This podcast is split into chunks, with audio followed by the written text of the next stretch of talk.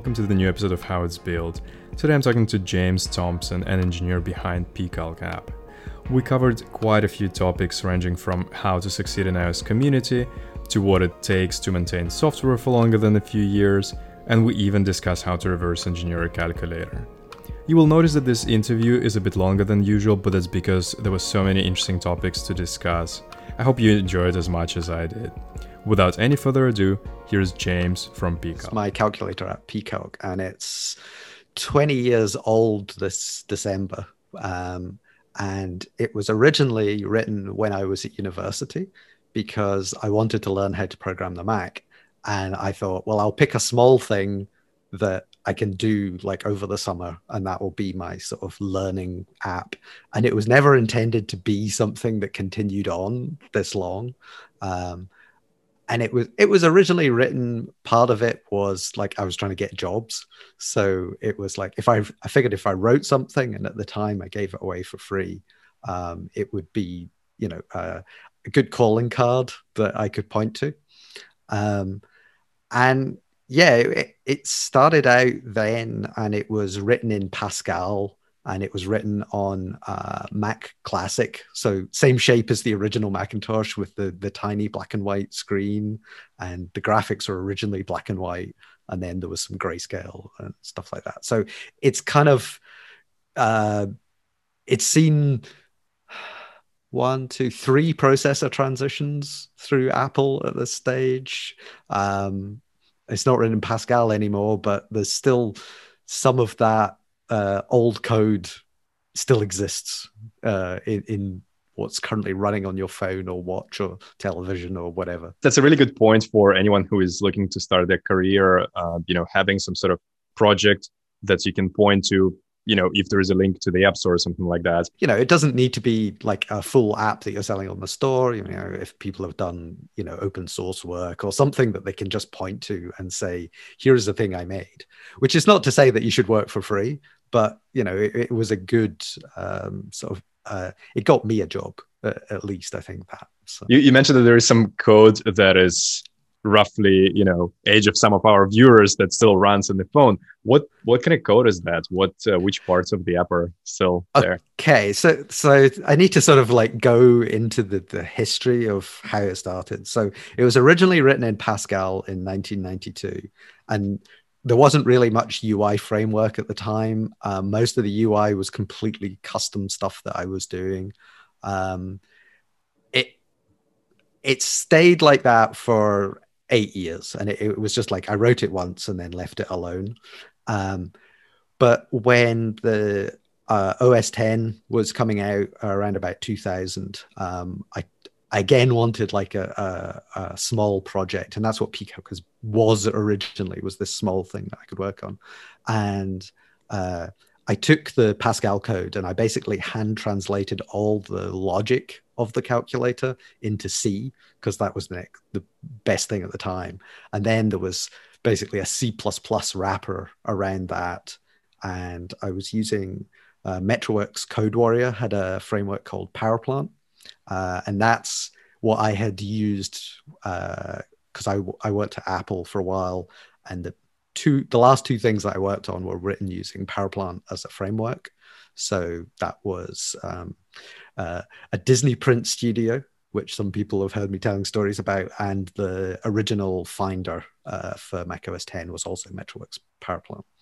Okay, are those the projects? So you worked on Disney uh, Studio, and you also worked on on the original Finder.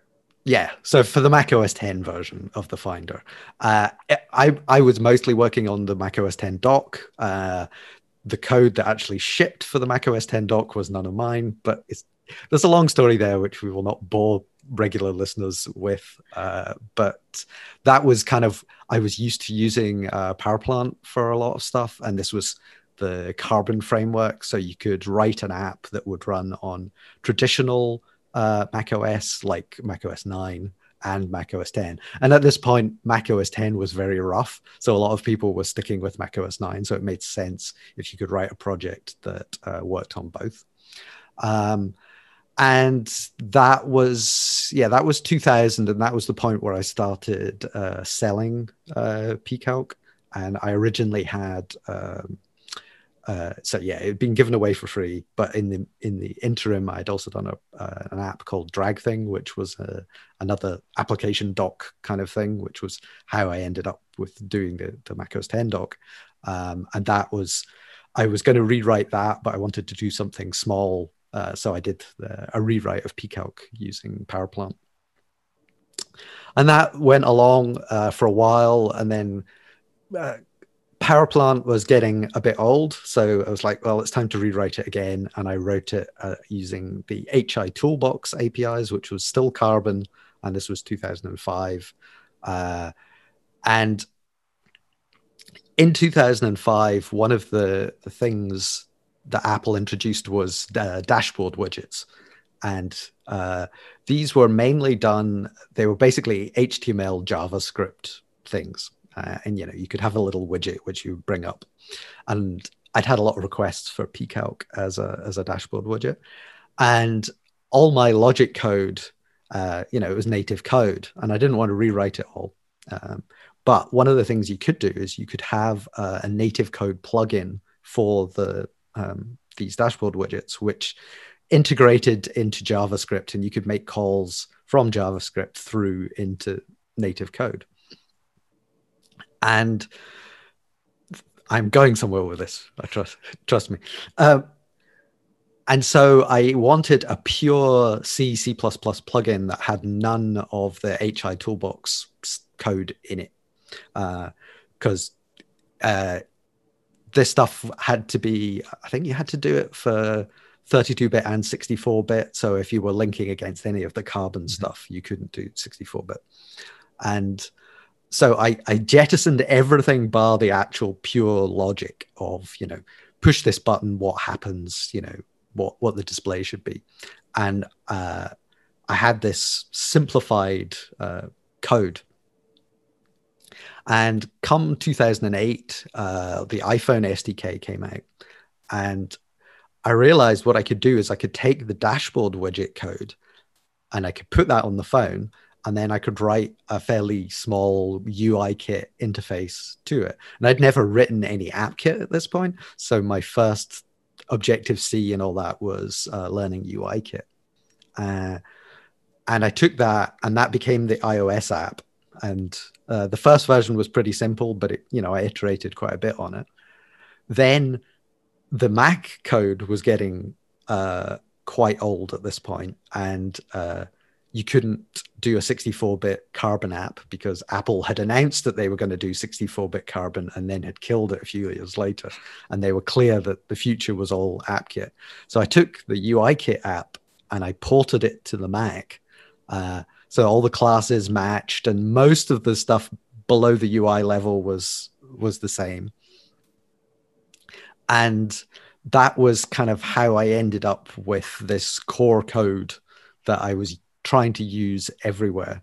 Um, and it, I was kind of like this had come out of like the the side of doing this dashboard widget, uh, which was like completely a totally minor thing and not core to anything else. But the fact that I'd done the work of you know making it not depend on any of the other frameworks that were there meant I came I now had this super portable uh, little uh, calculator engine. And I then, as time went on, I realized how how powerful that was as a thing, and I became I wrote this uh, wrapper around it. So there's like wrappers around wrappers around wrappers at this point. But so I have this calc engine, which is an Objective C slash Swift encapsulation of all the core code, and that's now used across every platform in widgets, Siri intent, watch app, TV app, everything all runs the same piece of code. Um, and it, it was really an idea of trying to isolate all the technical debt that lies in this uh, old piece of code that's 28 years old and to sort of insulate that from the the UI framework and the app and vice versa. Um, and and it was getting to the point some of that core code was like i would look at it and it's like i wrote this when i was like 18 or 19 uh, it's bad. Uh, i have no idea how some of the stuff works. And like there, there was one thing that I had to change because I realized there was a major problem with like the order of operation. So like you want things to like so the multiplication will happen uh, before adding and things like that, like it like C operator precedence. Um, and it was just broken and had been for like 20 years and i was like this isn't good i need to i mean it worked i don't want to say it was broken but it was like it was quirky um, and so I had to go in and rewrite that in the core code. And I'm like, I have no idea what I'm doing here. I am literally going to have to just strip out this whole thing and rewrite it from scratch because it is too. I, who knows what I was thinking when I wrote it? And there's a lot yeah. of the code deep in that core where it's like, who knows what I was thinking? That's a really, really interesting history for an app. I don't think that there are too many apps right now that have like as reach. I mean, I'm sure that like, you know, like, yeah, maybe if you like pull up Finder or or some apps that's like been there for a while, uh, you can probably find many of them, like many of the uh, historical choices there. But that's that's really cool, and it's gonna an interesting story that like the clean architecture, you know, the clean separation of concerns for you came naturally from uh, just from the understanding that you have to split the UI and have a portable logic. And so, uh, have you played with kind of with uh, so you mentioned that at first you had a kind of C C C core. Uh, yeah. Have you considered building some sort of uh, web-based uh, calculator because that's like the the rage these days when people like do WASM or what's not from C Yeah, I mean, the thing is with the uh, the core code. While I say it's like completely isolated, it still has well like under the hood there's there's still like a lot of core foundation stuff going on which means that it's basically stuck to apple platforms as mm. a as a thing so you know there's like uh, cf strings and stuff okay. like that under the hood which then become ns strings when you're actually using them or or whatever from from the outside so you know when i say it's super portable it's like super portable so long as Apple made it. Let's say that you you would start building this app from scratch today. Um, how, like, looking back at you know some decisions uh, there, kind of for historical reasons, how much of that architecture would you carry over, or would you like start completely from scratch and use some different approaches? I, I think I would start from scratch. I mean, what I'm doing at the moment is like as I come to like change something down in the sort of like the the lower levels you know the archaeology of the app it's a case of try and rewrite it to to do it in a, a sensible way um, but you know that there are still and this is a you know a terrible admission there are still some pascal strings like deep in the heart of the code um, I, I, made an analogy. I don't know if you've ever seen Star Trek: The Motion Picture, like the original mm-hmm. first Star Trek movie, because that has like this big alien probe that they meet, and they discover that it actually started out as the Voyager probe that was sent out from Earth, and then had all these different layers built up around it until it became this big sentient monster. That is basically my code base. Uh, but I mean, like the the the there's a it's a big state machine is the is the code, and there's there's a big old C record that has the live engine state, and you know there's long doubles which are for each sort of register of the calculator, um, and all functions that I'm calling into modify this state machine, but uh, there's also there is support in there for things like uh, save the state of the calculator to a property list, basically an, an NS dictionary, or you know load load from an NS dictionary, and that's used in a lot of places for like saving and loading state, but also undo, redo, and various things. So I've tried to make uh, a modern sort of interface to things uh, but without breaking existing code that is is working. Eh, generally, I mean, most times rewriting code is bad because you're just going to end up putting more bugs in it. You know, if you have code that works and has worked for a long time, yeah, I'm going to be able to compile C, I think, for the rest of the, my life. You know, safe it, assumption. It doesn't need to be written in Swift, rewritten in Swift, for example. You know, hmm. so long as it can be used from Swift, and the interfaces are fairly Swift like, it doesn't matter what the core is written in is the way Mm. i'm looking at it. Um, and i know there would be people who would be like oh but you know if you rewrote it in swift it would be you know so much nicer concise or you could do these things. But it works.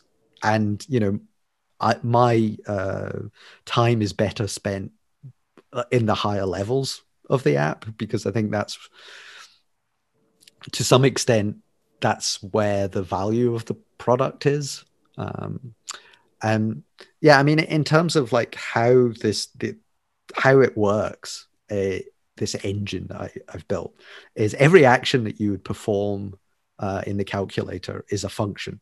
So uh, it tries to be a black box. So it tries not to let things like the um, the long double type escape from from it.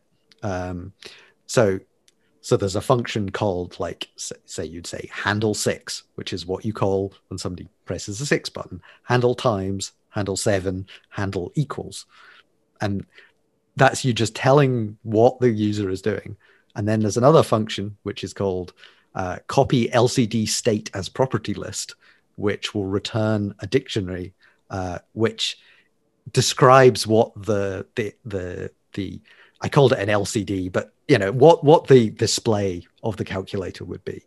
So that's got like the the the strings that are the the digits uh, or, each individual line because the calculator can have multiple lines and there's like some things that can be lit up like to show that there's a uh, stuff in the memory. If you think of it like an old LCD display, and like so, you're you're basically lighting up little bits of the display, and this is all in this uh, dictionary that you get back. And uh, there's a custom UI object which can display one of these dictionaries, and that's what it does. Uh, and I use that code pretty much everywhere as well. Um, but because I've got this code, which is sort of very high level, and also you don't need to. There's a there's another routine which will just get you a single string which represents the main uh, display of the calculator. So, like if you think that you to get to get this running on a new thing, all you need to do is wire up the buttons to pressing or calling these routines for handling the buttons, and then you get a you can get a string which represents the display, and that meant like I could get it running on uh, WatchOS in like ten minutes. You know, That's very cool. Yeah, it can be like a text-based adventure type of game if you want to. Like nothing. well, I mean, like the, the other web place that I use this is uh, in the Siri intents. So, you know, I can have a full calculator running inside the Siri intent that can share its state with the main calculator. So you can, uh, if you are running a Siri shortcut or something, uh, it can do all this stuff that the main thing can do, and it can just modify the state of the thing, write it out to a shared bit of disk, and then tell the main calculator, I've updated this, go on. And that's the same thing that I did with the widgets. Because I had a notification center widget on macOS and iOS. And now the new widget architecture doesn't really let you do interactive stuff quite as much. Uh, so I've moved the Mac code to be in the menu bar. Like it's just like a little menu bar widget. But Mhm. it, it was literally, I could take the same code uh, and just put it up there and it's very good that I can just like write stuff out as a property list, uh, no, send a cross uh, cross process notification and say I've updated this if you want to have a look, Yeah. and stuff like that. Uh, so it's nice because the code is uh, very low impact, so you can put it anywhere you like. Yeah. much. Yeah, it's very cool. Can you talk a bit more about the state machine? So, can you give an example of the state uh, that state machine was going to have at any given moment? so if you're doing uh, say entering a long calculation uh, like i was alluding to before about the um, the order of operation uh, so if you think of a calculator and you're typing in something and you you might put in brackets because you want something uh, evaluated before it goes off and, and adds it and, and all that. So when you're putting stuff in when you're just typing it in it basically does this and puts sort of implicit brackets in. And then that will sort of that calculation will get uh, put on a stack, and then you know when you need to work out what the answer is, it will sort of solve all the little bits and then go down and then you know expand out and give you the the final answer. So there's there's like there's an array of uh, little stacks that have got partial calculations on them that as it comes in gets evaluated. Um, there's there's there's like state for when you're just typing in a number, like uh, that's at that point until you've actually hit a return. I think that's a string, um, and th- there's like lots of little weird behavior that you have to sort of uh, deal with. Uh, so there's a lot of like flags, like saying the last thing that you entered was uh, uh, uh, whatever. Like if you if you did a, a calculation like you did uh, six times seven, and then you hit the return again, you would want to like well the last thing you did was multiply by seven, so do that thing again. Uh, and mm. so it's just like keeping all all this sort of state. Um, and there's other things there for um, if you're running functions or conversions or whatever. Um, it can do stuff like it will run like you, you can run something on using this engine uh, and then like revert the state to what it was before so you can get the answer and then it's like well the user hasn't committed to doing this but I, I know i'm wanting to find out what the result of this thing is ahead of time and then i'll just sort of undo that and go back to the previous state. Mm. and there's there's things like the there's a a virtual paper tape uh, in in there as well, and so that there is a sort of tape object, which is a, an array of things that the user has done, which is kept, and I can ask, I can request that from the high level and say, can you give me the the state? Mm-hmm. Also, undo and redo is in there as well for similar things. So I just go down and tell the tell the lower level thing. I can say, can you undo? And if you can undo, undo it. Have you looked into how you know, like some sort of classic like Casio, whatever scientific calculators are implemented behind the scenes. How much does it resemble that? Um, so, like, I had uh, one of these original Casio calculators, and when I went to make pCalc in the first place, I basically reverse engineered. Like, if I do this, what what happens? You know, why is it doing this? And as I said with the, the operator precedence, I got it completely wrong. Um, but uh, I haven't looked into how it is implemented underneath, like like actually implemented. The one of the things um, that I, the reason for making this uh, sort of separation and not trying not to leak out the the numeric types out of it is that I've had this long running goal of replacing it with something that is uh, at least like not necessarily new code, but replacing the the core numeric types with something else um, something like because you can occasionally you can run into things using floating point numbers where you can't represent a number exactly. So you'll end up with if you ask for it with enough uh, decimal places it might end up you know like uh, 41.999999999 and that's not great um, but uh, you know it, in generally in real terms it's not bad of a problem but it's something that weighs on me that I think I, I, know I need to do this. And that was, in fact, that was one of my plans for 2020 was to do that work. Funnily enough, 2020 is not really gone as many of us expected, and uh, my productivity was not particularly great, uh, and for a good chunk of the year. What I did was it was like um, you've got a house but you'd really like it to have an extra story. So you just sort of like jack up the house and slide in this uh, abstraction layer and then like remove the jacks and hopes hope that it still works. Um, it is such a brilliant analogy for engineering. and it, it was like that because uh, a lot of the code was calling into this engine, not going through a nice uh, uh, abstraction layer, but going through a C API effectively. And I wanted to get rid of that. And I did that a couple of years ago um, and it, it was a lot of work to make sure that it, it all worked properly, but it was much nicer because then I've got code that is really easy to use from like Swift UI and things like that. And now that I have this separation between the two, I can make changes to the lower stuff and be relatively confident in it. Um, we'll we'll come back to sort of testing and stuff later. Um, but but yeah, so that, that that's the goal is, and I would recommend anyone that's doing this sort of stuff is try and like have an abstract a layer as an interface from your UI code to your logic code, because um, it just makes it so much easier to uh, makes it more flexible in the future. Because like when I wrote this stuff, uh, I did not envisage that it would be running on a watch on my wrist or or whatever things like that. A little aside i'm curious how do you reverse engineer a calculator? Because i know how to reverse engineer like an ios app with you know like tools like Hopper Disassembler etc but how do you reverse engineer a calculator? It was purely sitting there and pressing every single button and like all the combinations and just trying to like i just spent a long time like like how do calculators work?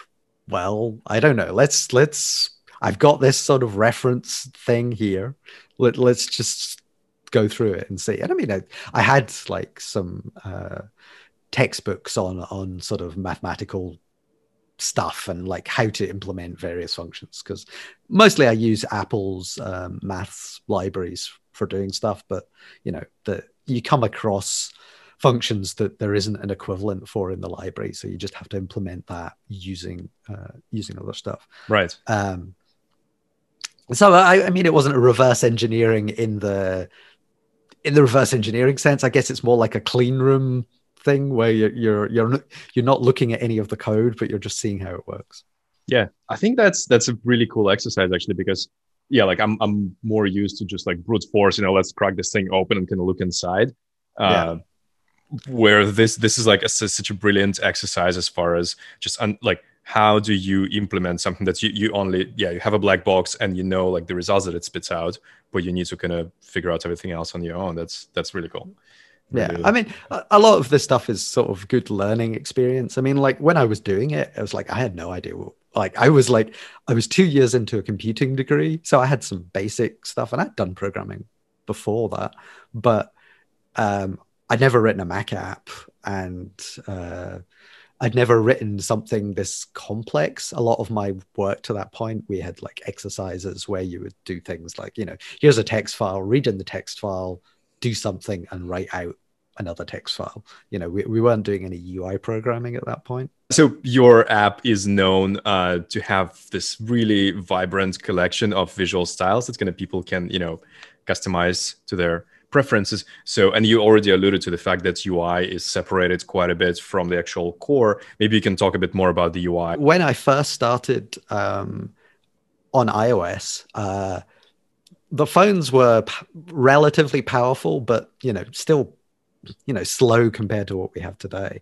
And I built it first in the simulator because that's all we had at that point because I didn't have a phone of my own. Um, I eventually ended up with a jailbroken phone because I don't think they were even available in the UK at the time. So, um, sorry, Apple.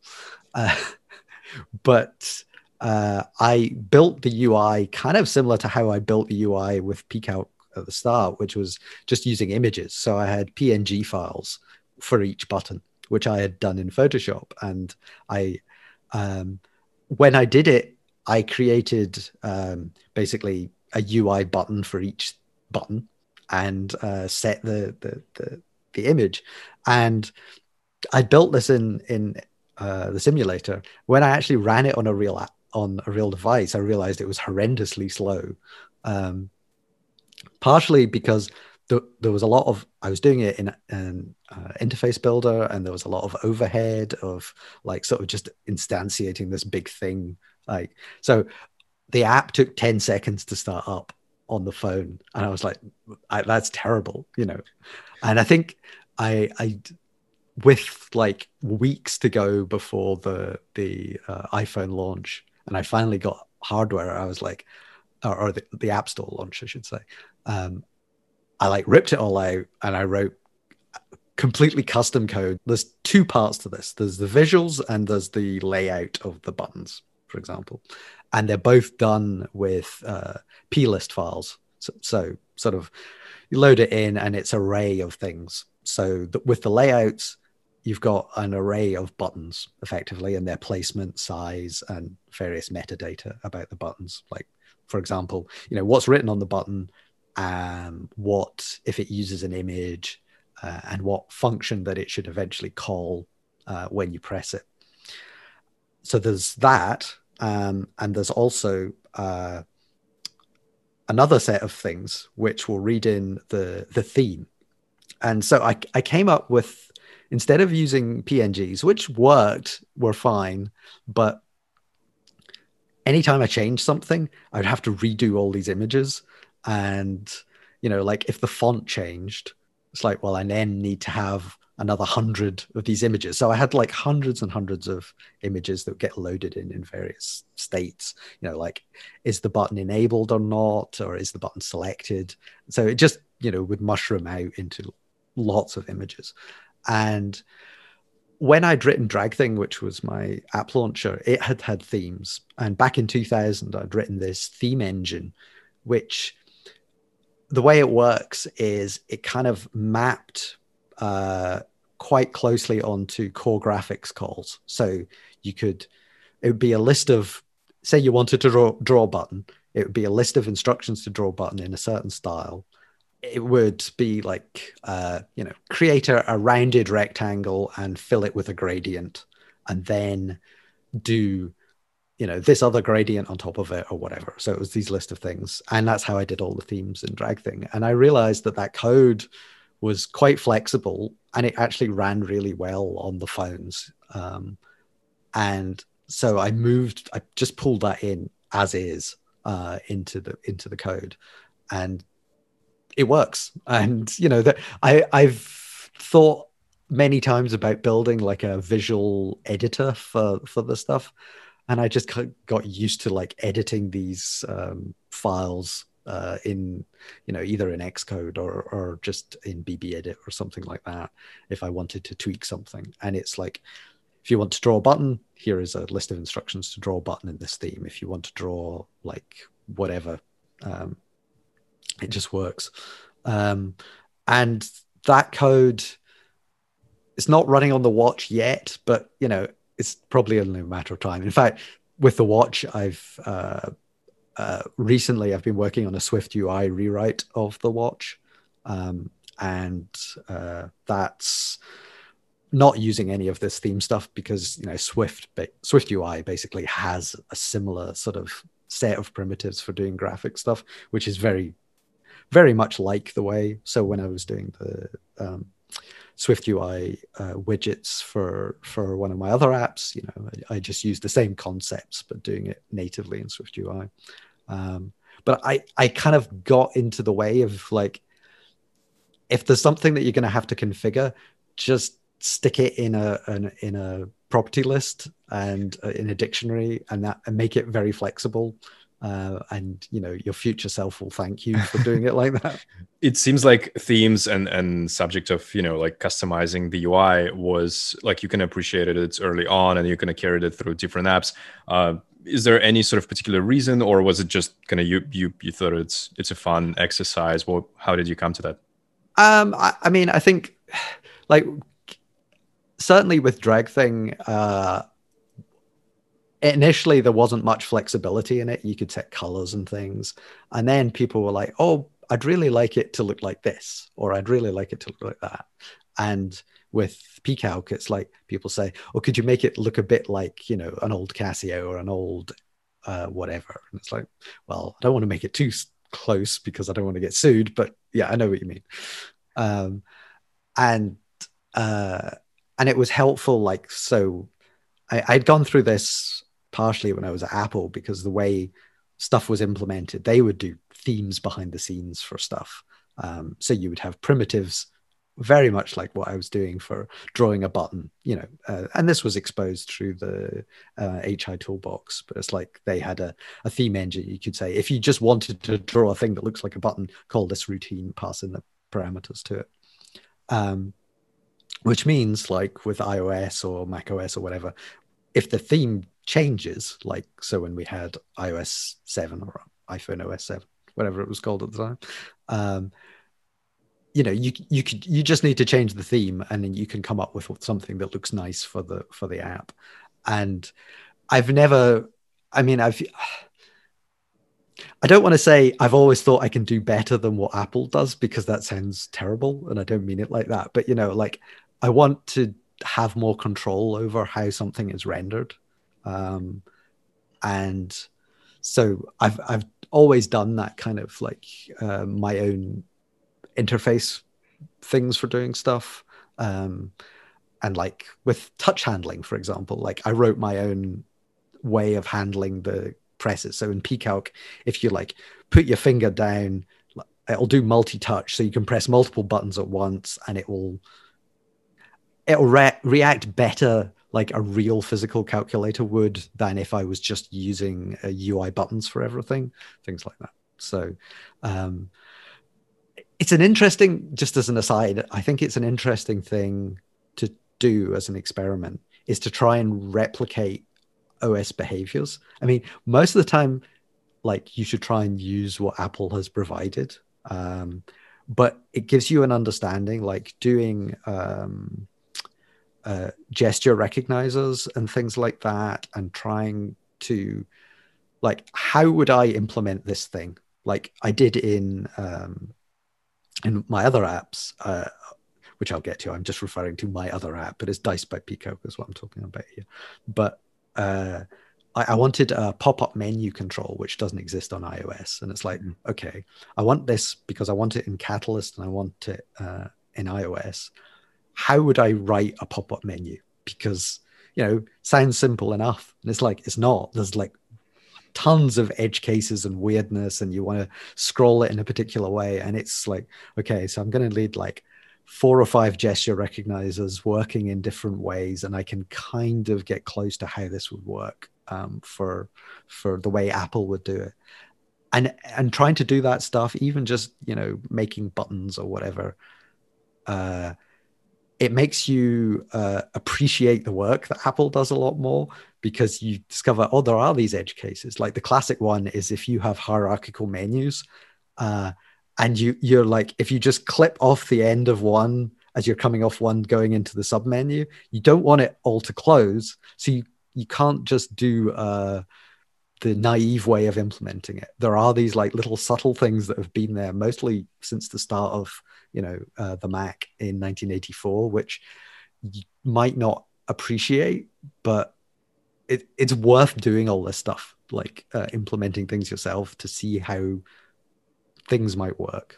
Okay, first you had to do like your own state machine inside of touches, and, yeah. and that's what my touch handling is. It's all completely custom. It doesn't use gesture recognizers. I use gesture recognizers everywhere else, but the the, the thing that handles like just the the the taps uh, on the on the buttons, that's all custom uh, down to the you know the the presses level of, yeah. of doing stuff, and it's like. Yeah. Yeah, it, it, it gets complicated, and you, you want to do things like you want to do press and hold, and you want to do, you know, maybe uh, swipes and things mm. like that. And yeah, I, my my recommendation is definitely use gesture recognizers if you're doing any custom stuff. Don't do it all manually. Um, gesture recognizers, you can do lots of stuff. Like you can say, you know, this gesture depends on this one failing, and you can wire them all up and say, you know, I want this one to run in parallel with this other one, and, and this one not, and yeah. Yeah, uh, it's it's a, it's a lot of fun to do that stuff. Um, you know, just I think as a as an exercise. Um, and I, I was like doing similar things, like because I've been doing 3D stuff, and it's like, how do you do this stuff in 3D? Uh, and again, that you know becomes uh, that's a it's a fun challenge. Can we talk a bit more about the how do you represent numbers because it's notoriously like you kind of mentioned the floating points issues and all that. How do you represent the numbers now? And and if you have any sort of uh, thoughts, thoughts, what would be the ideal implementation of that be? Uh, so, like at the moment, they're represented, as I said earlier, with long doubles.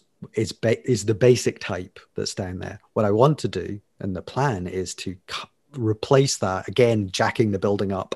I want to completely replace all that with my own custom type, which would enable me to represent them in different ways as you as you use them. So, like for example, if you're just using doing currency stuff, you know, you might want to use a decimal uh, type in there, or you might use an integer when you're just dealing with pure integers.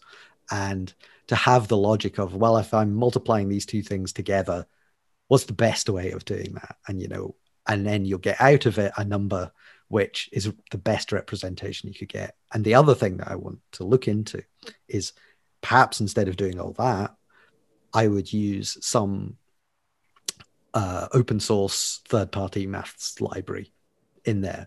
Uh, Apple uses their own private maths library now, of course, uh, which is used in Calculator, and it I think they're using it in numbers now, but they didn't originally. Um, so it used to be you you could find these weird cases, um, but then Apple stuff would do exactly the same, you know, in those situations, and they realize they must have realized that they want to move away and and do it in a different way. So th- that is something that I'm I'm considering as my sort of early next year project is to um, is to do that. Last time I looked at any of the third party math libraries out there, that the, I think the one that was most appropriate was like part of the Unicode spec or something like that.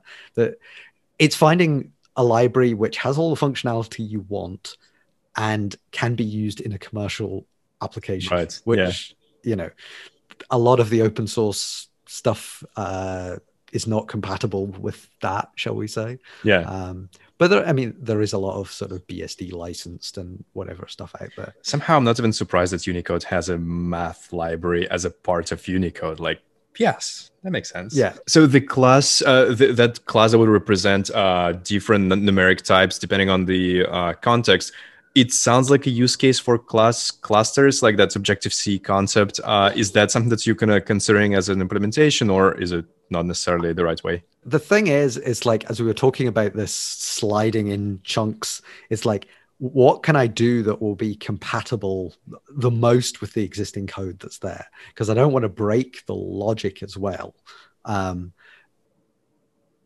I don't know is the answer to the is the honest answer to the question, and I'm I'm sort of like it's a, it's a this is a big project because like the the this core code gets touched as little as possible because mm. it, hmm. some of it i mean as I, as I said earlier there's, there's like there's stuff where the output is a nice you know uh, dictionary uh, with you know um, various properties in it but you know somewhere in the code it's passed through a pascal string which has then been turned into a cf string which is then turned into an ns string. And it's finding what is the what is the nice what is the nice place where you can start to attack this code and modernize it without wrecking it. Um, yeah. and yeah that, that, it that is a is an interesting thing to look at. I, I, one of the the other things that's in there i'd said earlier is about the um the running functions and conversions and that sort of stuff and that's implemented this was implemented by me 28 years ago um, I came up with this like it's kind of like assembly language, but it's not even assembly language. Um, so there's uh, te- it's text based. So each line of the of of a function would be something like you know set x six, mul x seven, which you know it, it's just like it's like setting registers in in assembly and, and then running little uh, opcodes on them. And that is what I used to do the conversions. So like a, a, conversion to you know go from centimeters to inches or whatever would just be a multiplication uh, on one a one line. It would just be a multiplication. And I realized as time went on that this was getting quite old, you know, this way of doing it, and it doesn't have like uh, loops or or jumps or anything like that. So it's not like Turing complete or, or heavy. You can't write like you can only write very simple stuff in it. Um, I I think you can you can actually jump forward, but you can't go back. So I, it, it was de- it was designed to avoid infinite loops as a possibility. Um, but uh, it's not very flexible. So what I did on the Mac version was I moved it to use AppleScript as the way of doing all these things. And you know, AppleScript you can do pretty much anything. So you can you know, call out to uh, other apps, get results back, and do things. And that was great. And then the iPhone came along, and there's no AppleScript on the iPhone. And it's like, well, if I want to do this stuff, I actually have to go back and use my old 1992 code. Um, and that's running today still on, on the on the phone and and and now on the Mac because I had to have them in both places. So the Apple script went away. What I want to do, again, in the, the list of big project ideas, is I wanted to uh, move to JavaScript, which is available on all the platforms as a way of doing scripting, or something like Python. I mean, there are other things, but mm-hmm. JavaScript is built into the OS as, as something you can call out to. Um, and and it's like yes, but I've got this. Um, you can create your own functions on on iOS and Mac. Uh, and there's a sort of visual editor for that, which is you know you can create these lines, and it is like a, a, a sort of um, there's a UI being layered on top of this thing, but it is still generating this low low level kind of opcode based uh, conversion stuff uh, underneath, and it's like, am I going to keep that and have like is that going to compile down effectively to lines of javascript? Um, or am i going to like just have a text box when you go into edit that's like okay now just type your javascript mm. or i'm going to have both which is what i had effectively with the apple script and whatever. And it's like that's another like several month project to do. And it's like where is the best what's the best thing to use for my time? And and a lot of the I've got like multiple documents where I keep ideas or things that people have requested. And it's like, I really want to tackle this. And my year tends to be split into two is everything from June through to like about now is working on Apple new OS stuff and dealing with whatever Apple has sprung on us, like at WWDC. And it's like, you know, oh, we're completely changing the UI, or we've introduced all these new screen sizes or now there's a watch now there's this and and so the, the latter half of my year is very reactive to things you know or apple has changed how siri shortcuts work or apple has done this and this year was especially difficult with all you know pandemic times was just like getting everything working. I mean, i w- I've worked from home for 20 years. That wasn't a problem. It was like everything that was happening outside yeah. was like just impacting on my mental state and making it quite hard to work you know. Um, so i didn't have the typical phase but yeah what i was going to say was from january through to like uh, june that's my work on my stuff time like where i want to come up with um, you know big architectural things that i want to do or other ideas. Um, so you know, we'll see how it goes in January because you know we're still.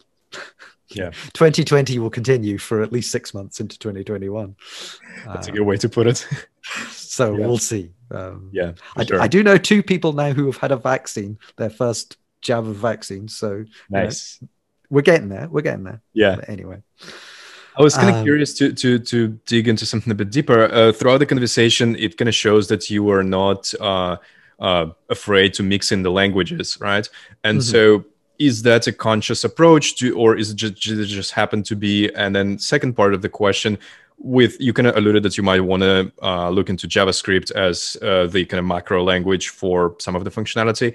Any concerns for the the way JavaScript notoriously tricky when it comes to handling math, like math and like numeric operations. Yeah, I mean, uh, so for the the first part of that, um, I think you have to keep learning stuff. That that's throughout my whole career. That's like whenever I do a rewrite of of an app, it's not because the code needs rewritten. It's because I want to learn how to do it. Um, you know, so if it's like just a pure C based version of the app, or you want to start using different frameworks, or you're you know using Apple's frameworks, or, or however however you go, it's like very important to not I mean, some some of this code is stuck in the past, but it's important that you that you know how to do things. So, like, um, I've been learning Swift UI over the the summer and and autumn because I used that for the um, widgets, and I also used it in uh, Dice for doing uh, preferences dialog because I wanted to make a in a Catalyst app the easiest way to make a nice uh, well one of the easiest ways to make a nice Mac UI is to use uh, Swift UI, which maps natively onto the the AppKit controls. Um, and I had no Swift UI experience. I have some limited Swift experience, like as I've added some new parts to the app, I've done them in Swift. But it, it's mainly not to rewrite old stuff, but to keep up with all the older stuff. And it means your app does, or my apps anyway, end up a sort of uh, patchwork quilt of all these different bits. But you know, it works, and uh, it, it's all about learning. And then when you make the new app, you can maybe take the more modern concepts and, and do stuff like that.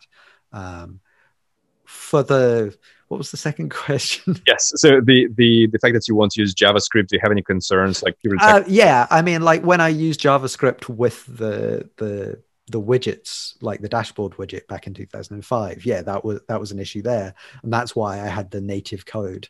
And it might be the case that not not to use the the math stuff, but to be able to sort of call into like the native code from JavaScript. That's kind of the way I'm thinking mm, of it.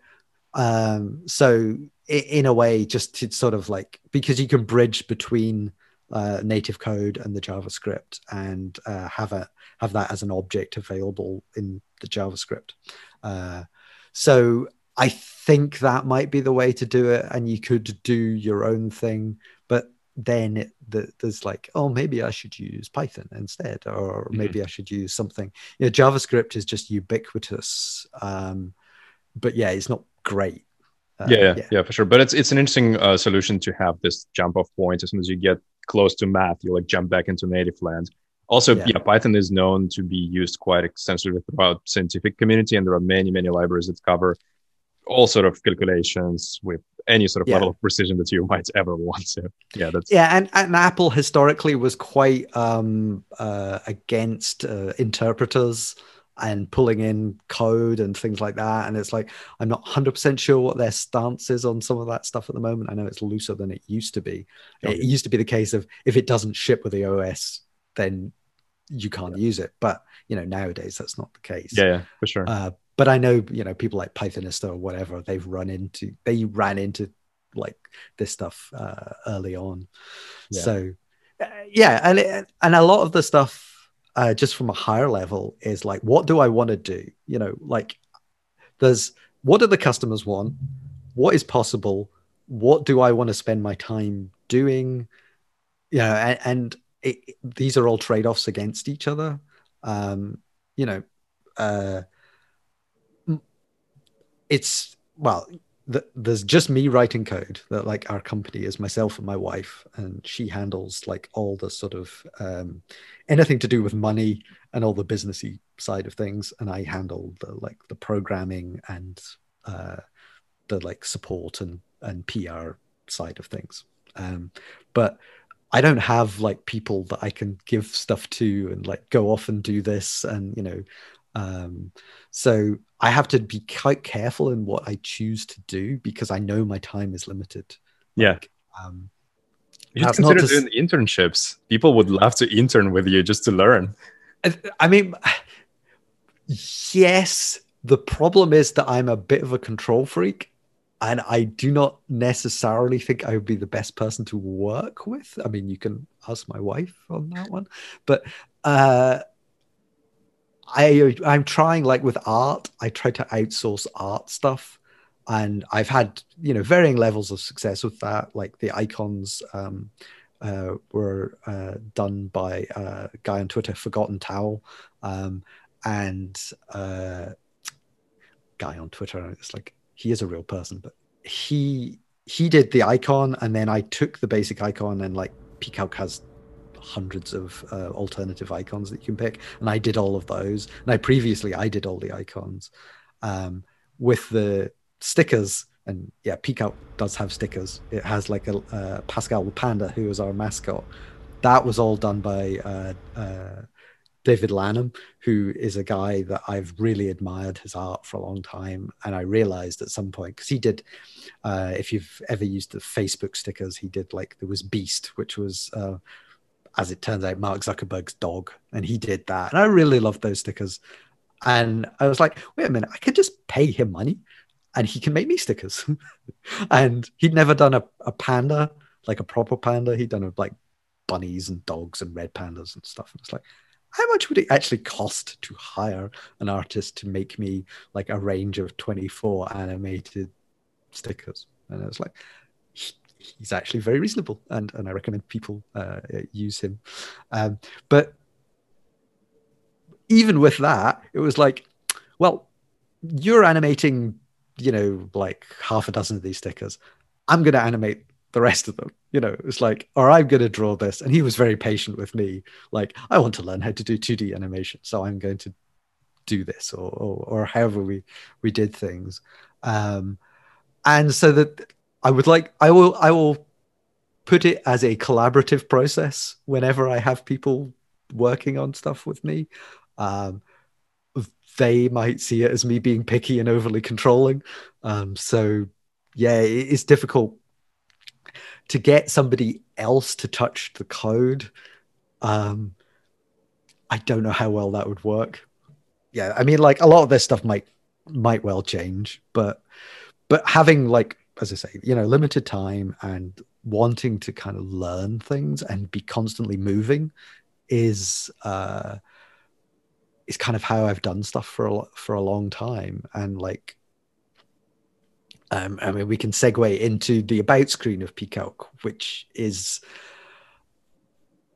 the I, I, I did a whole conference talk on basically why this is here, uh, which you know if you want to stick in the show notes or whatever. Um, it was called an illustrated history of Easter eggs, and uh, it came about partially because uh, ever since I first used the Mac, I had seen the Finder About screen, which has a little secret About screen where you get the scrolling credits of all the people who'd worked on the Finder. And back then, this was 92, it went all the way back to like the Lisa days. And it was just like, all these people have worked on this thing. And I wanted to get my name in there. And that was like from like the start of seeing this, it was like, wouldn't it be cool if I was one of these people that worked on this? And eventually I ended up working on the Finder and I ended up being the person who was implementing the Mac OS 10 version of the secret about box.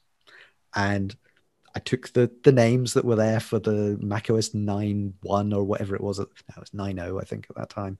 Uh, Finder, took them out, added in all the people who were working on the Mac OS 10 Finder, and added my name in. And it was like, and you held down the option key or whatever, selected about the Finder, and you got the scrolling list of people the next week, Steve Jobs ordered that all credits be removed from the operating system. Like you couldn't have names of engineers anywhere or Easter eggs or anything. And there was a there was a discussion as to there was a there was a reasonable rationale about this was that uh, not everybody who contributed to like Mac OS 10, say, would have their names in there. And this would come down to like people who are doing like uh, project management or who were doing you know, down to the level of the you know the people that kept the offices tidy you know the company had lots of people who were involved and why should it only be like a group of engineers who got their name in a thing that makes perfect sense there was also a reason of that was not stated that they thought people would poach you know engineers. And it's like, if you can point to it and you can say, oh, you know, here's a list of all the people who wrote this thing, we, it would be nice if we could poach them for our company. So um, I was like quite upset that I had got so close and I had, I had my name in that window, which had been my goal for like the past, I mean, at that point, six years or whatever, was to be one of those people. Uh, and then it was taken away. I was like, right, I am going to write the biggest and most ridiculous about screen secret about box Easter egg that has been done because I've done a talk on this. I know, and so uh, PCalc has what's so the background of this. I wanted to do 3D stuff uh, because it's clear Apple is looking at AR and uh, 3D as the future, and it may or may not be the future, but Apple is investing a ton of uh, engineering time into this. We may see, you know, augmented reality glasses. It might not be next year. It might be five years or ten years away, but it's something I wanted to know how to do. And so there's the SceneKit APIs, which is Apple's kind of quite high level um, 3D uh, stuff. And it's high level to the point of like, you know, make a ball, give it some weight and you know uh, material appearance. You know, you can make it shiny metal or whatever, and put it in this 3D world, and it will work. You know, and uh, it's really simple to use, and I recommend anyone looking at doing 3D stuff on Apple platforms anyway to look into. It. Works on the watch even, and so I basically went through all the APIs, and it was like, okay, so let's make a, a 3D thing. Let's light it. So I had a 3D version of the icon which you could mess with. And then it's like, well, let's try some physics. So you can throw things at it and just it's fun. And then I was working my way through the just like literally going through like all the different classes available in SceneKit. It was like, well, here's stuff for doing, you know, custom geometry. Here's stuff for doing, you know, materials, whatever. And there was one, and it was like, um, I think it's SCN vehicle. I was like, ooh, vehicle. That sounds interesting. What's that? And it's like, well, you know, supply a geometry, supply four wheels, and then you can like turn the wheels and you can do stuff. And I was like, ooh, that seems fun. and I've tried to make a game for many years, like my entire career, and I never really made anything. And uh, so I bought a 3D asset of a little truck and I wired it all up and I made the wheels and all this and I could move this truck around. I could like literally drive it around this scene that I'd made, and I put a ramp in, you know, and gave it the appropriate, you know, um, physics uh, stuff shape, and I drove the car at the ramp, and it hit the ramp, and it flew through the air, and I was like, "This is the best thing I have ever written in my entire life."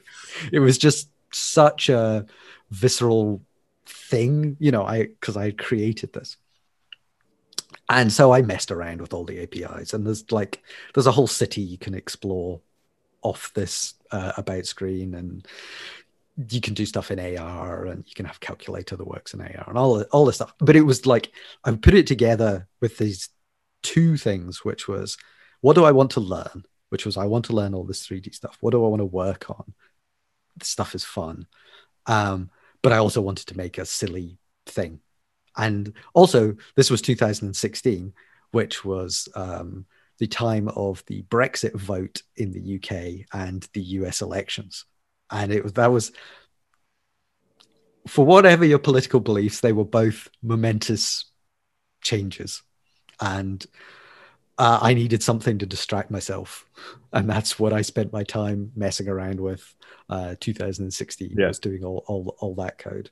Yeah. Um, and I learned a lot of stuff from that, and I I spun off a, bunch of that into I, have done this Dice by PCalc, which is a it's an RPG dice rolling app, um, and it uses all the same sort of 3D physics stuff that com- comes from SceneKit. And I made a watch version and a TV version and all this, but it's also it's my Catalyst and Swift UI thing. So like where I was using um, uh, PCalc as my test app. So my main app was DragThing back then, and I would use PCalc as a let's try out a new framework, let's learn how to do stuff. Now I'm using Dice as my small app because PCalc is huge at this point, um, and is my main income. Uh, it's like, could I use Catalyst or Swift UI as the basis of a future Mac and iOS and whatever version. So I'm coming at that from a few different angles. So like I've got a half-written Swift UI version of the Watch app, which um, was really simple to get up and running. Uh, but is Swift UI the best? I mean, Apple clearly thinks Swift UI is the future of Apple development. Is it something that I could make a great app with that I could do all I want to do today? I'm not sure. Is Catalyst the way to do that? I'm not sure. But it is a way of exploring that stuff. And, you know, Dice app is simple enough that I can I can do stuff and I can experiment with things. And people will look at it and it's like, you know, why are you spending your time writing a, a, a RPG dice rolling app? And it's like, it's like the about screen. It keeps my mind fresh and young to do something new. It makes me happy, which is like good. Um, but it's it's the it's a place to experiment with stuff. And if and I've made a what I think is a nice product project, uh, nice product as well that people like. But it, it, it it's a it's a way to put some creative energy into something different and keep yourself fresh and, and working on things yeah that's that's a good different. point uh, having uh, like velocity is really important when you just want to experiment learn new technology you don't want to like experimentation in the established code base is so much harder there are so many yeah. decisions that you have to account for uh, one topic i wanted to touch real quick on or maybe not real quick um, the testing you kind of called out several times throughout this interview that your ui is super independent and you have an engine let's talk about testing. I have some testing of the the core engine, um, which is good. So you, know, I can I I know that stuff generally is working there. Um, what I don't have is good UI testing. Um, like the it was easy to do to do it on the core stuff because you as i say it's a nice interface to it you can do all this stuff you you know what you're trying to get out that's easy the UI testing I have always found a lot harder to do as a, as a like for for doing stuff like um, so, so there's a layout editor in pcalc which is a very visual thing about you know how you can move stuff around and, and move the buttons around create new buttons and all that. And honestly i don't know where i would start on doing ui testing on that stuff. And the approach that I've taken with testing on that is like having a lot of beta testers and just sort of throwing stuff over the wall to like 500, 1,000 people. And somebody's going to come back and say, oh, you completely broke this. Um, I would say I highly recommend having uh, people who use voiceover and various other assistive technologies in your beta testing pool. That is super valuable because there's been a number of times where I've broken uh, like uh, voiceover stuff, which is not you know obvious to most people using the app. But if you've broken that stuff, you make it completely unusable for somebody who's using voiceover, and it, that was the point where I, I I was like, I need to I need to absolutely have people testing this who who use voiceover. Um, and it and it, a lot of the assistive technology i mean there's it's not you know just for people who are completely blind or whatever. Um you know i i used like the the um the assistive zoom stuff all the time because i'm using it to zoom in to look at tiny details on the ui uh you know is that pixel correct? I can zoom in and i can look at it and it's like and yeah there's a standard example of like so many people use subtitles on like uh, Netflix or or whatever kind of thing. It's I think it's important to say lots of people use assistive technologies, and you should absolutely support them. And oh, you should sure. support voiceover yeah. and all this stuff. And you know, a lot of the testing, the UI testing stuff is can be built off um, uh, the uh, voiceover stuff. You know, that's how it kind of can drive the UI. Mm-hmm and things like that. But I am not great at doing UI testing. I'm not the best at doing even the, the, the low level testing. You know, I know that that's an issue. That's a, that's an issue. That is an area that I want to improve on. Yeah. Um, and it's it's again, it's like a lot of these things. like especially when you're in charge of like all the things, it's like I need to redo the website like I need to. My website looks like it was designed in the '90s because it was designed in the '90s, and uh, I need to move that to WordPress. I need to do this. Um, I need to get a manual written, and it's like I managed to do that. The manual needs updating. All right. Well, I could spend a month updating the manual, but then so it's it's all like um, I always think of this stuff. It's like you know you're playing some RPG, and it's like how many points do you put into this? Um, you know, oh, I'm going to put lots of points into this stat, but then I'm not very good at doing this. So, and you know, so your your um, ability trees, and, and, and you know, it, it's that kind of thing. It's like you've got a limited number of points. How do you spend them? How do you yeah. do this? Yeah, it's a balancing and, act for sure. Uh, so to, to the point of unit testing, uh, how and you kind of mentioned that you have like this highly custom approach to UI. How much work did you put into making it accessible with all the like labels and and shapes of buttons that you kind of you have to be more explicit about?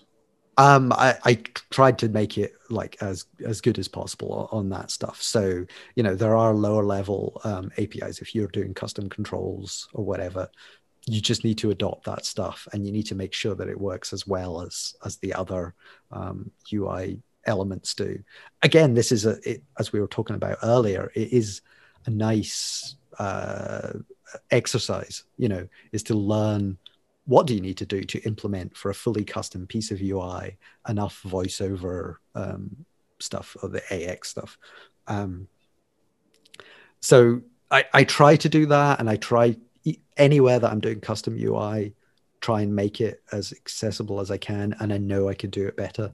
And I'm sure there's somebody listening to me who uses it who's like, yeah, but you've, this has been broken or whatever. And it's like, tell me, tell me that I got it wrong. Yeah, um, for sure.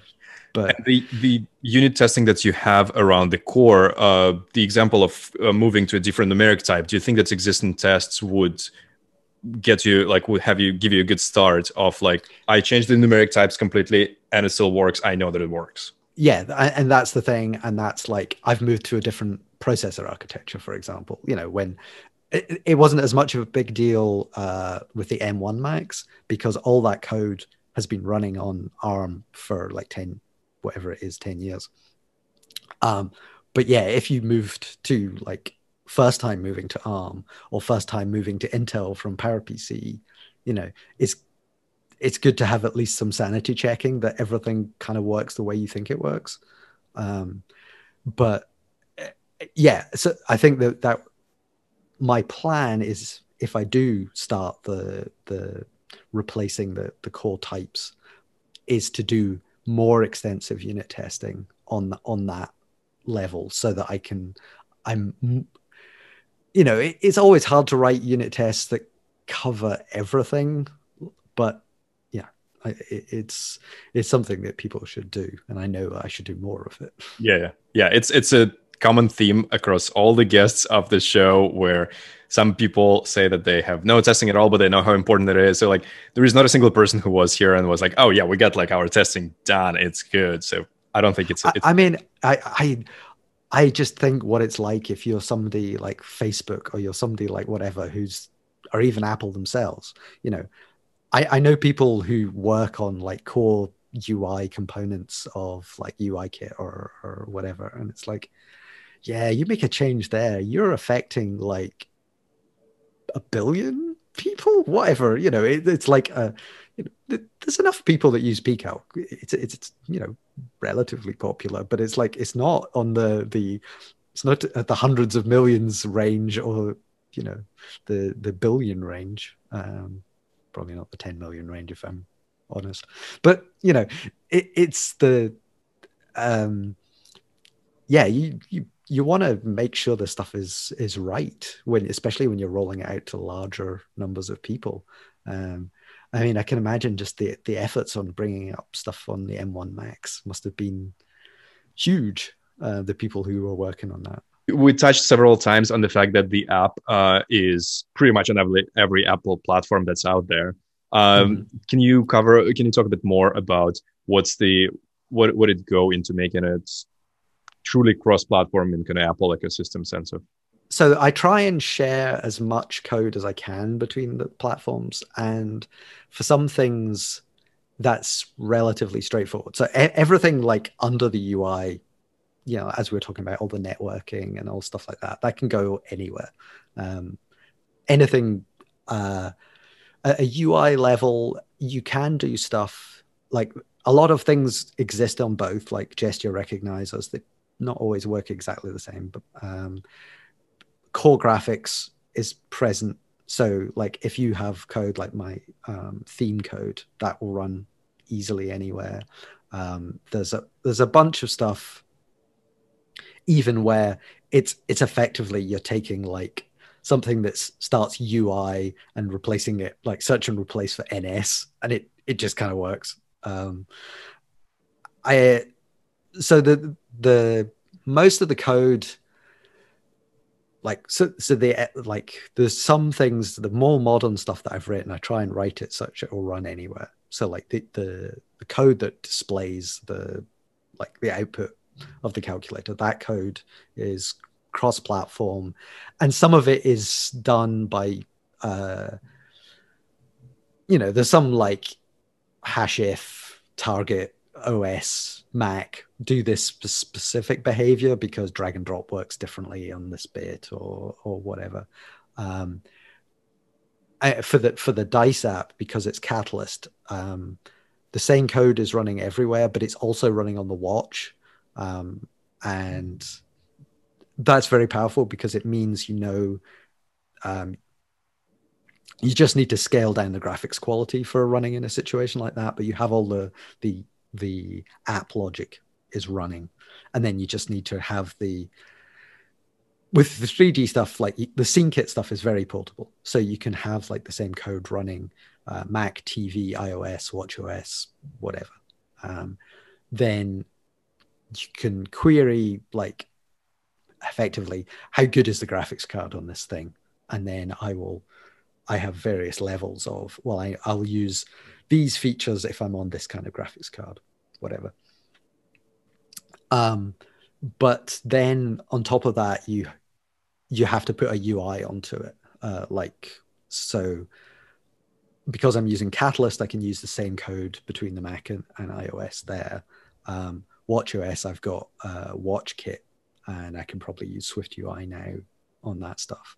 Um, and, it, it's finding like the, the the the place where if you're doing too much of the cross-platform thing, like particularly between like iOS and Mac OS and things like that, between AppKit and UIKit, if you're having to do too many like hash define whatevers uh, to to make it work and cross-platform, it can make the code very messy.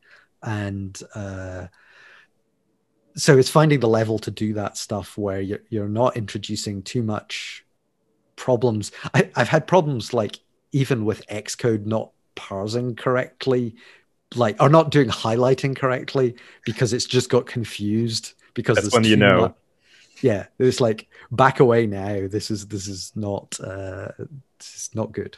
Um and yeah so it's it's finding the, the the right level. And i mean i've not done any cross-platform stuff for ages between like apple and other systems. So, you know if I, I, I have no great desire to make an android app um mainly because uh, as far as i can tell nobody buys apps on android. Um that's probably a simplification but like there's a lot more there's a lot more people willing to spend money on apple platforms than there are on other platforms. And from a you know running a business point of view, and, and also as we were talking about not having the time to learn lots of stuff, uh, it's better for me to to specialize um, in that. But uh, yeah, so I've never done that level of cross-platform, uh, and I I have great respect for anyone that does because it must be a nightmare. Yeah, yeah, it is. I mean, now with JavaScript, you know, it's it's so easy; it just works yeah i mean i mean we've seen how good some of the um, electron apps have been on various platforms and stuff. yeah. Yeah, yeah it's definitely it's still a challenge. Um, all right in closing i wanted to touch a bit on the kind of business side of the story. You made it sound as if this is pretty much the main the main source of income. And uh, to me for example it's not immediately obvious. You know you have pretty much built-in calculator app into every well, almost every platform from the ones that you kind of mentioned. Mm. Uh, so, talk. Can you talk a bit more about the business side of this project? Yeah, I mean, when I started out, uh, as I said, I was just making stuff for free and putting it out as freeware because I just wanted to like build stuff, learn how to do it, and try and make a name for myself such that I could get a job doing it. Um, and later on, um, I had a friend who was he did a, a an app that gave themes, in fact, on classic Mac OS, and he made a you know we were talking about it, and he made enough that he it would keep him in Apple gear. You know, he could get a new laptop each year out of it, or, or whatever it was. And I was like, that seems pretty cool. So I DragThing had been freeware for a long time, and I made it shareware with one of the big updates. And uh, because it had been out for a long time and lots of people knew about it, same with pCalc, there was like people enough people out there who were willing to actually spend money on it and and buy it when it became shareware.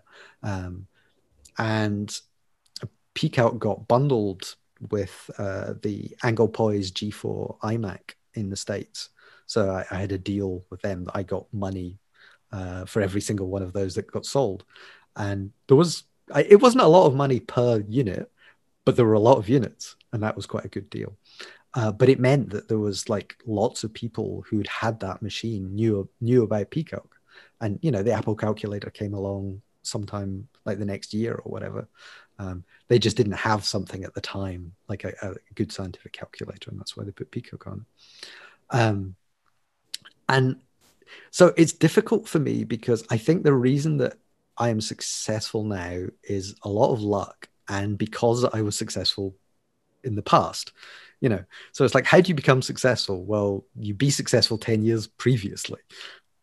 And that's like a impossible like I was, I did a lot of things where I was in the right place at the right time, or I had the right free thing or whatever, and it caught on.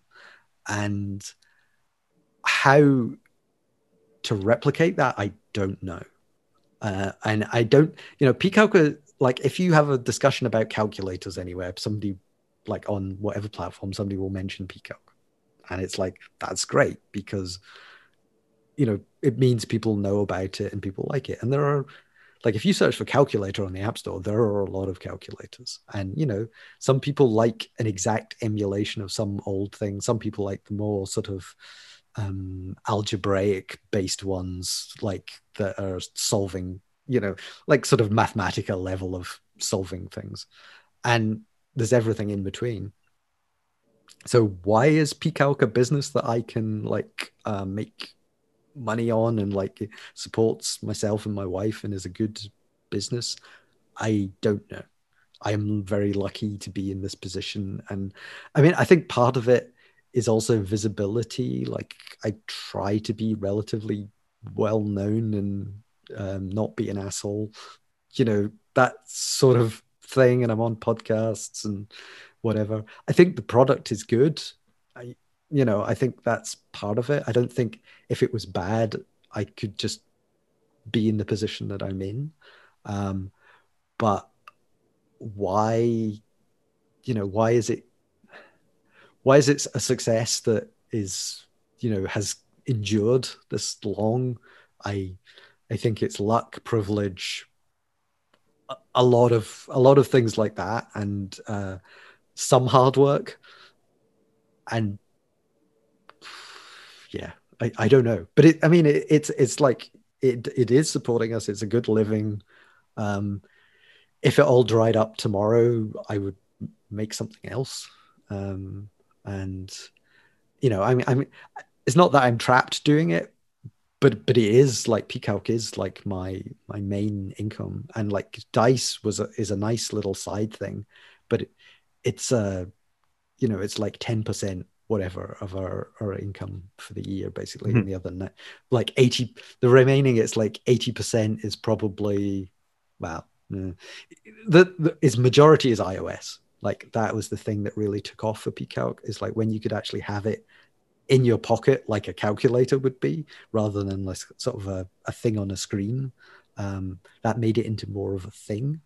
Uh, and yeah that that was where it took off as as a financial thing, and DragThing at the time was going down because like it was competing with the the Mac OS dock, which you know I did work on as well. But it, it's like you, I could see like the the money for DragThing going down and the money for PCalc going up, and it's like, well, I need to spend my time on PCalc because that that's that's the income. That's where things are. And DragThing never made it past 32 bit because it was um, Carbon app and mm-hmm. rewriting it to um, AppKit.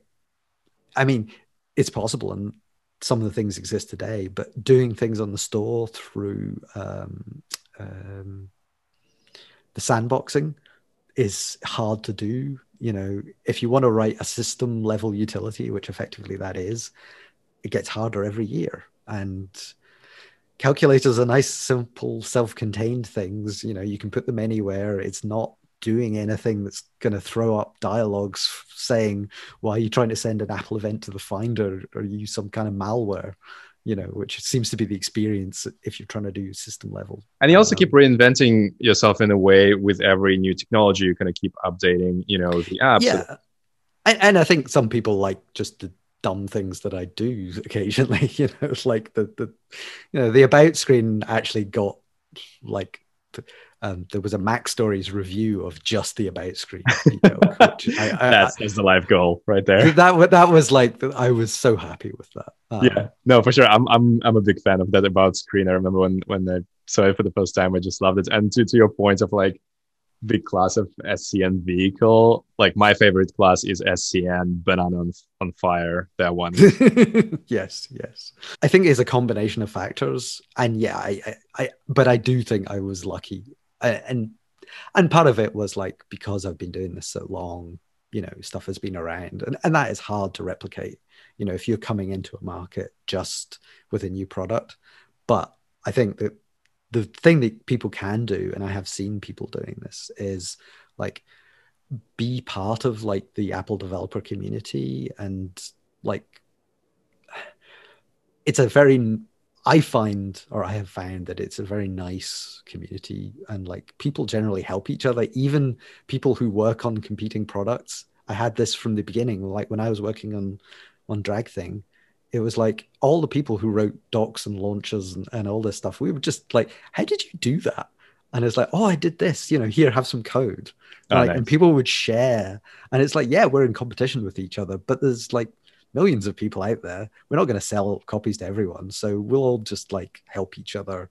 And you know i talk to the the the tapbot people who do like um calcbot and they, it's like we all talk to each other. It's not like there's like bitter rivalry between folk. And i think that's what's nice about the community is like you get to know people and people generally help each other. And if somebody messages me saying how did you do this? You know and generally well it's not i'm not going to say oh it's a corp, you know corporate secrets. I can't tell you that. Um, and so that i think is something that is worth doing. And i've i've seen um, i've seen developers come into this like you know a few years ago and work their like kind of work their way up in the the um the community. Um and i mean they're doing good stuff as well you know but but it but it's it's that combination of being being uh, around and it means the you know if people know who you are generally the people who are like you know in the in the the, the uh, press community or the you know podcasters and, and all that if you're visible they will also see your stuff and then people will talk about you and hopefully good things and and that helps you know get i mean even like this that i'm doing with you right now this is kind of like it you know, it's nice to talk, and hopefully, there's people watching this who are like getting something out of what I say. Um, but you know, d- doing things like this and and sort of being being I don't want to use the word a personality because that sounds terrible. You know what I mean? Yeah. No, I but, mean like you're still authentic, but also there is some level of awareness, you know, there's a difference between just being a genius who works alone in isolation and someone who is you know like you mentioned shares with community and being part of it yeah i definitely would not describe myself as a genius in in any capacity i would like to say um, but you know even just like i i play d&d on the internet with a bunch of friends and stuff and and and that you know that that turned out to be like the this weird well not weird but so there's podcast I do, Total Party Kill, which is part of the Incomparable podcast. And the Incomparable is run by Jason Snell, who was, you know, chief editor of Macworld, and I've known him for 25 years.